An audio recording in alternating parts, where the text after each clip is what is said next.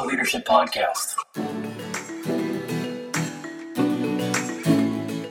We had a ministry model that was predicated on God's absence, meaning if God doesn't show up, we've got to make sure that this is still a great experience. Every spiritual leader wants to know that God is actually using them, but are we really connecting to God's agenda as we seek to minister to people?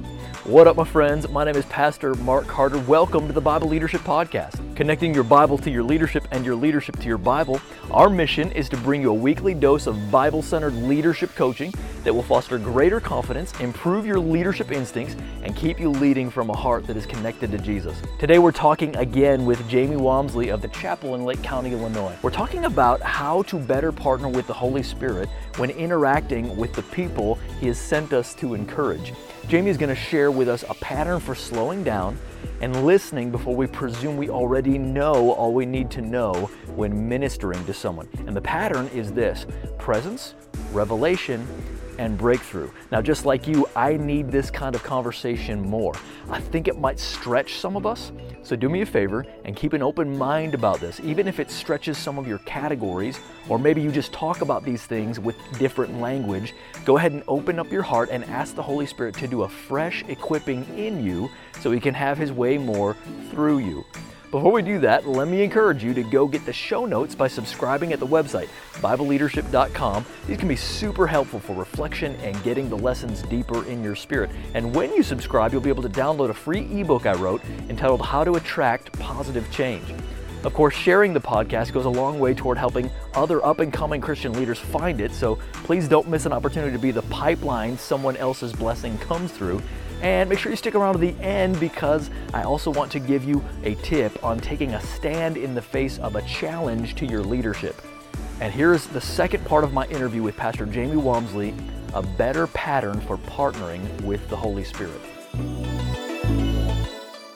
You've mentioned the model or, you know that y'all follow at the chapel, mm-hmm. the presence, revelation, breakthrough, and how crucial that is to be in partnership with the Holy Spirit and really even to aim not necessarily at stadiums being filled like that's not the expression of the right. kingdom coming the kingdom is coming when it's coming in a life and we're partnering with the holy spirit and seeking to do the ministry of jesus in the context that we're in not looking for the great things that the right. world would applaud right so here's here's what we read in the bible sometimes mark and i think what comes into our imagination we'll talk about these huge crowds that came to jesus and how he healed all their sick right and we imagine that Jesus pulled out his Harry Potter wand, waved it over the crowd, and all the sick were magically healed in one moment, right? Yeah. When in truth, what happened was Jesus went and, and talked and prayed with and laid hands on individual after individual after individual after individual and did ministry by the thousands,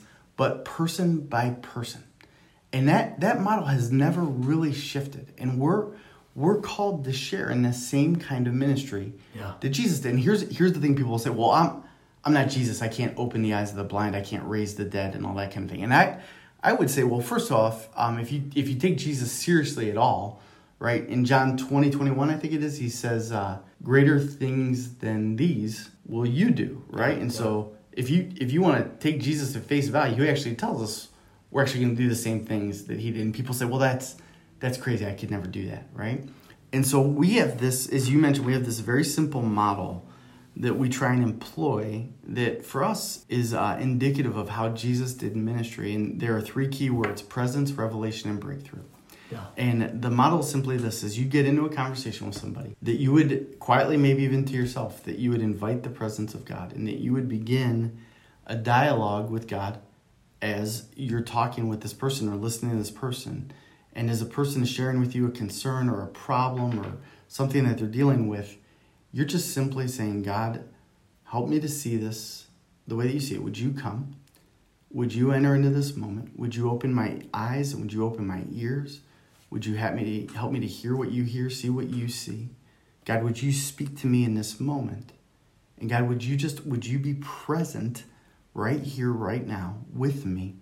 And lead this time. And as you listen to that person, you begin to look at them and watch, look at all the signals they're sending you, but also listen to the voice of God and allow God to either give you an impression or a word mm-hmm. or a sense of something that is either around what the person is sharing or maybe something that is deeper than the person is sharing, but some some sort of direction. You're looking for divine revelation. Yeah. For for the Holy Spirit to lead you in the moment and show you something.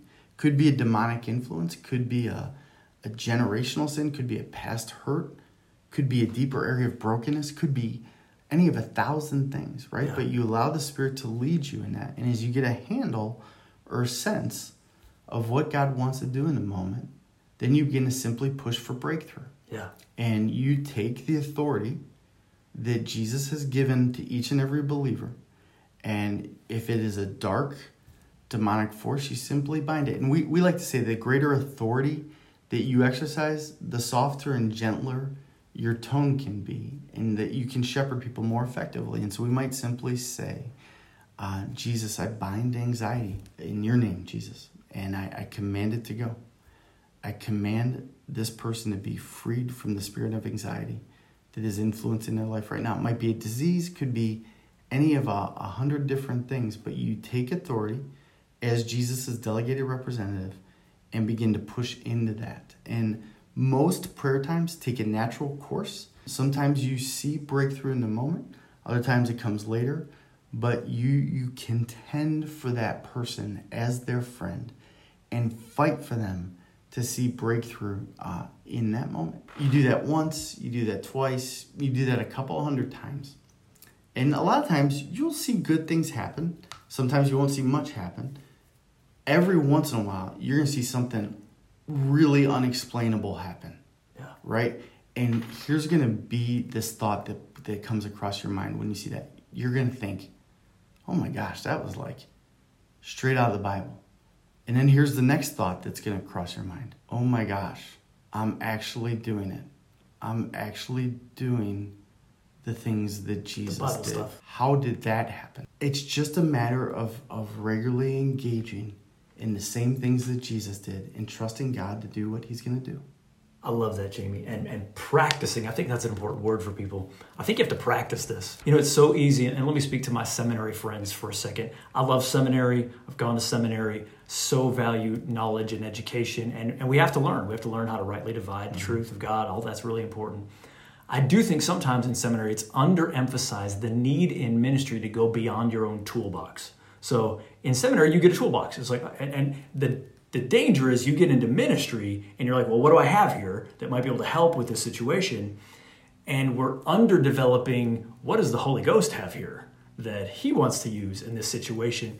We need to expand ourselves. Yes, that learning is really important, but there's just a partnership that the New Testament demonstrates. And I don't think we always get it right. I mean, I, certainly there's been times, you know, you pray and it's like, doggone, well, I don't, I don't think anything happened. you know what I'm saying? And there's probably humility lessons in that. There's probably just lessons of, yeah, baby, Jesus is the only one that always gets it right. But it doesn't matter because we're we're called, we're commanded to operate in the kingdom. And I still have to go and pray for the Spirit's counsel. I still have to go and cast out demons. And it's it really is humble to believe God. Some people say, well, I don't know if I should say that because that sounds arrogant. Well, if you're arrogant, it's going to be arrogant. But if you're just meekly saying, Jesus is not lying to me, if he says he's given me authority, he really has. Um, and, and, I can attest to Jamie, I've just been in different environments. You know, I was with a, a gal that was definitely demonically being influenced to a dramatic degree. I didn't have to yell at her, I didn't have to get really loud. All I had to do was I started talking to the demon and commanding the demon, and instantly she became obedient. Um, and that's just because why? It's because the representative authority. It's not. It's it's nothing about the the super Christian. It's just about this is what Jesus called us to do, man. Jamie, so so tell me about how is it different now? I mean, like on the other end of this, you've gone through this entire experience. You've been walking in kingdom things for a while. How has that impacted you, your walk with God, and how has that impacted your church? Because you guys are at probably a very different level than you were in 2007. Mm-hmm but you know do you have the same exhaustion? Do you have the same discouragement? Like what's what's going on with that? No it's it's actually it's funny. Once once you take hold of the life that god created you for obviously it's not perfect. Obviously you have bad days. I mean life is still life. Reality is still reality. But there is something that is life-giving about walking in the flow of who God created you to be and doing the things that God created you to do. And so it it actually doesn't suck life out of you. It it gives life to you. And so it's it's a very different reality. I think at a church level, and you know, I'm, I'm just gonna have a moment of transparency. I think I think no church would want to ever acknowledge this. I don't think we would have acknowledged this ten years ago, but I'm just gonna say it because it, it's kind of true. Do it. We had a ministry model that was predicated on God's absence, meaning if God doesn't show up, we've got to make sure that this is still a great experience. Hmm. We've got to have killer worship. The message has got to rock. Our, our student ministries have got to be awesome. Our kids' ministry has got to be off the chain. Everything has got to hit because this we've got to convince people that this is awesome, Yeah. right? And that this is worth giving their life for, Yeah. and that this this can can change them from the inside and out. And so there's this enormous pressure to hit on all cylinders, right? We've now genuinely shifted to a ministry predicated on God's presence, meaning, God, we are going to choose to believe that you're going to show up. I'll kind of unpack this a little bit if that's okay. Yeah. We had this moment with about 40 of our staff where we did a journey for a couple of years. But we had this this time where we had everybody share how they came to faith, right? There was one guy who was a biology student. He said, I just held up my hand and I started to wiggle my fingers. And it made me cognizant of how amazing the body was. And he said, I just I just felt God's presence flood me. And I just knew that he was real. Like I just knew that he had created us because the body's too amazing to have come about otherwise. And we had somebody else that talked about being embroiled in depression for years. And they had this moment where where they they went through a process of of giving their life to God. And 2 days later, they noticed this depression that had characterized their life every day that had been like a heavy cloak around them for a decade was just gone and it, it had never come back. And there, there were all these moments where the reality of God was just manifest in a powerful way, and it became so real that that person gave their life to God. But nobody, not a single person said, you know, I did this uh, six week DVD Bible study, and um, I just became convinced that the Christian path was the right way. And we, here's, here's what the conclusion we came to that a thousand hours of incredibly high quality ministry programming is not nearly as impactful as a single moment with God. We have now said, hey, there's nothing wrong with quality ministry programming, but the point of that is to create environments where people can encounter God because if they can just encounter God for a moment, that will change everything. Yeah. And so our entire ministry model is now, it's actually predicated on the same pre- presence, revelation, breakthrough. It is about inviting the presence of God and asking God to reveal himself to people and to help them break through whatever is going on in their lives so that they'll surrender to him.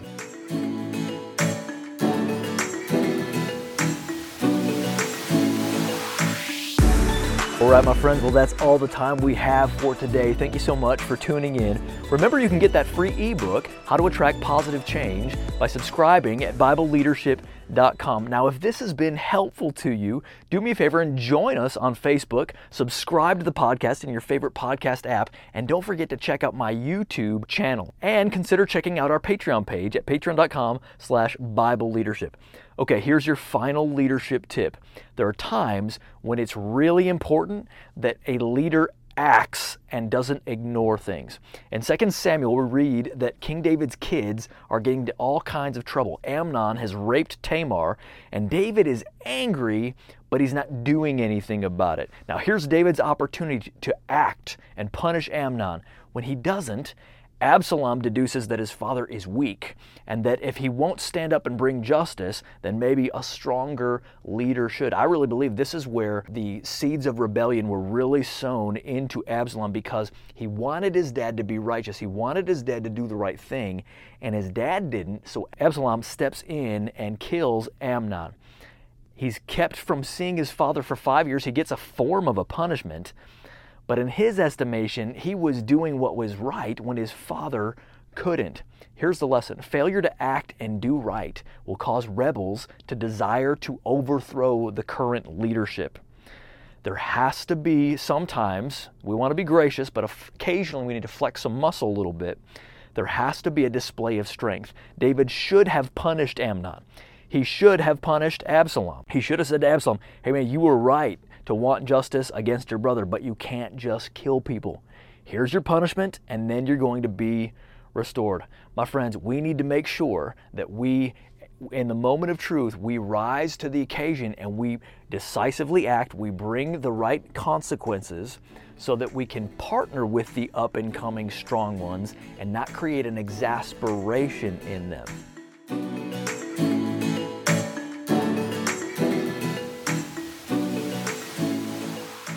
Right, my friends, keep leading strong today. I'll see you next time.